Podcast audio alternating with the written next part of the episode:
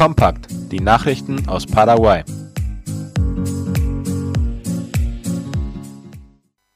USA und Kuba schicken tausende Haitianer zurück. Mehr als 10.000 haitianische Migranten sind binnen knapp eines Monats in ihre Heimat zurückgeschickt worden. Allein aus den USA wurden über 7600 Menschen seit dem 19. September aus den USA zurück in den armen Karibikstaat geflogen, wie die UN-Organisation für Migration IOM laut der Tagesschau mitteilte. Zudem wurden unter anderem aus Kuba fast 1200 Haitianer und von den Bahamas fast 800 zurückgeschickt. 19 Prozent aller Zurückgeschickten seien Kinder, hieß es.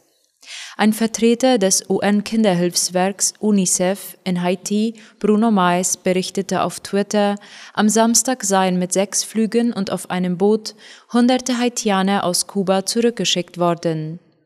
Die meisten davon gaben demnach an, sie hätten Anfang September versucht, per Boot die US-Stadt Miami zu erreichen. Viele Kinder im Alter von weniger als fünf Jahren waren laut Mais dabei, manche seien unterernährt. Die Mehrheit der Abgeschobenen käme aus Haitis Südwesten, wo bei einem Erdbeben am 14. August mehr als 2200 Menschen gestorben waren, hieß es. EU stellt eine Milliarde Euro für Afghanen und Nachbarn bereit. Darüber berichtet die Zeit.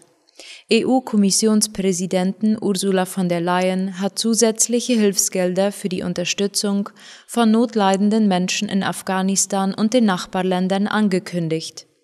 Insgesamt werde rund eine Milliarde Euro zur Verfügung stehen, teilte sie vor einem Sondergipfel der Staats- und Regierungschefs der G20-Staaten mit. Man müsse alles tun, um einen schweren humanitären und sozioökonomischen Zerfall in Afghanistan zu verhindern. Das afghanische Volk dürfe nicht den Preis für das Handeln der dort herrschenden Taliban zahlen, hieß es.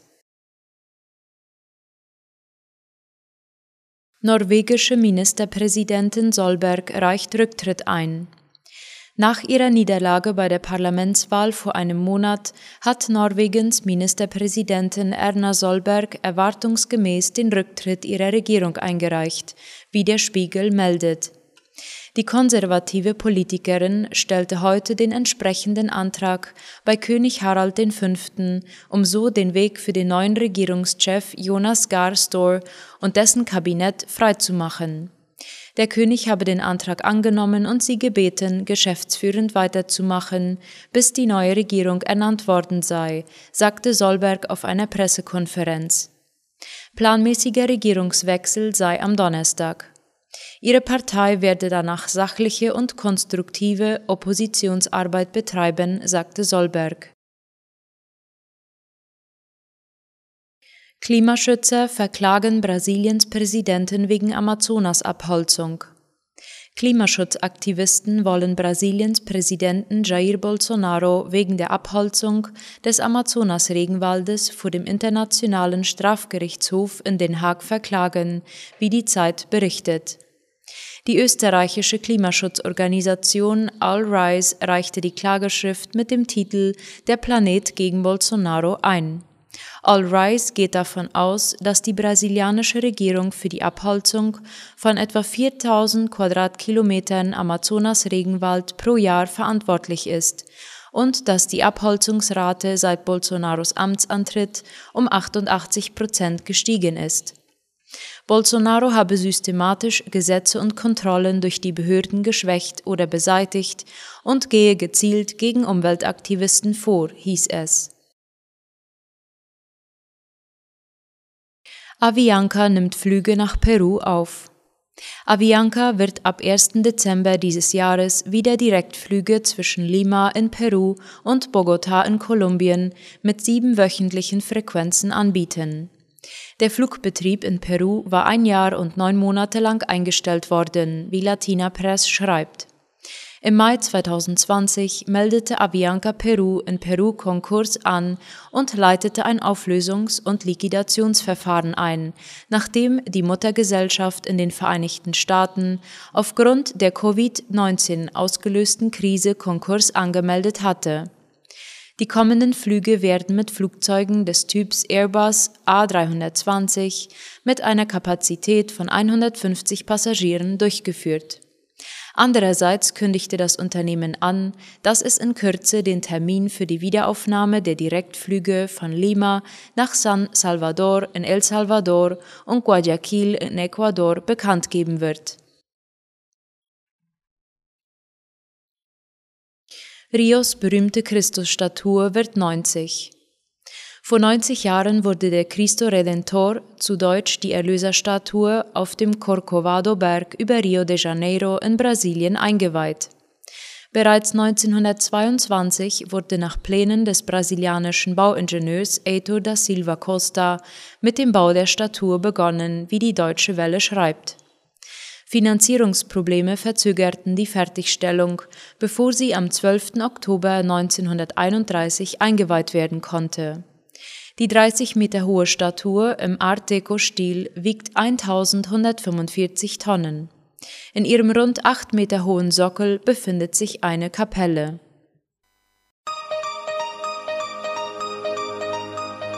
Das Neueste aus aller Welt.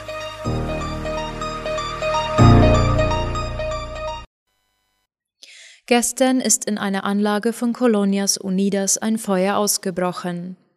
Aus der Abfüllanlage für Yerba Mate der Kooperative Colonias Unidas in der Stadt Obligado im Departement Itapua wurde gestern Abend ein Feuer größeren Ausmaßes gemeldet. Darüber berichten die Zeitungen Hoy, Avese Color und Ultima Hora.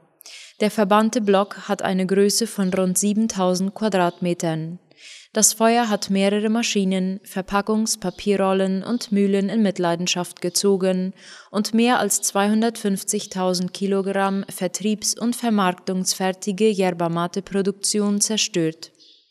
Der Direktor des Unternehmens, Roberto Land, sprach von wirtschaftlichen Verlusten in Millionenhöhe. Die Löscharbeiten der Freiwilligen Feuerwehr dauerten bis in die frühen Morgenstunden. Im August letzten Jahres hatte es einen ähnlichen Brand gegeben. Damals war das Feuer in einem Trocknungsbereich der Industrieanlage entstanden. Paraguay wird von der roten Liste für die Einreise in das Vereinigte Königreich gestrichen. Somit ist der Reiseverkehr zwischen Großbritannien und Paraguay wieder erlaubt, wie die Zeitung Ultima Hora informiert. Seit gestern können alle Personen vom Paraguay aus in das Vereinigte Königreich reisen, auch solche, die nicht die irische oder britische Staatsbürgerschaft besitzen.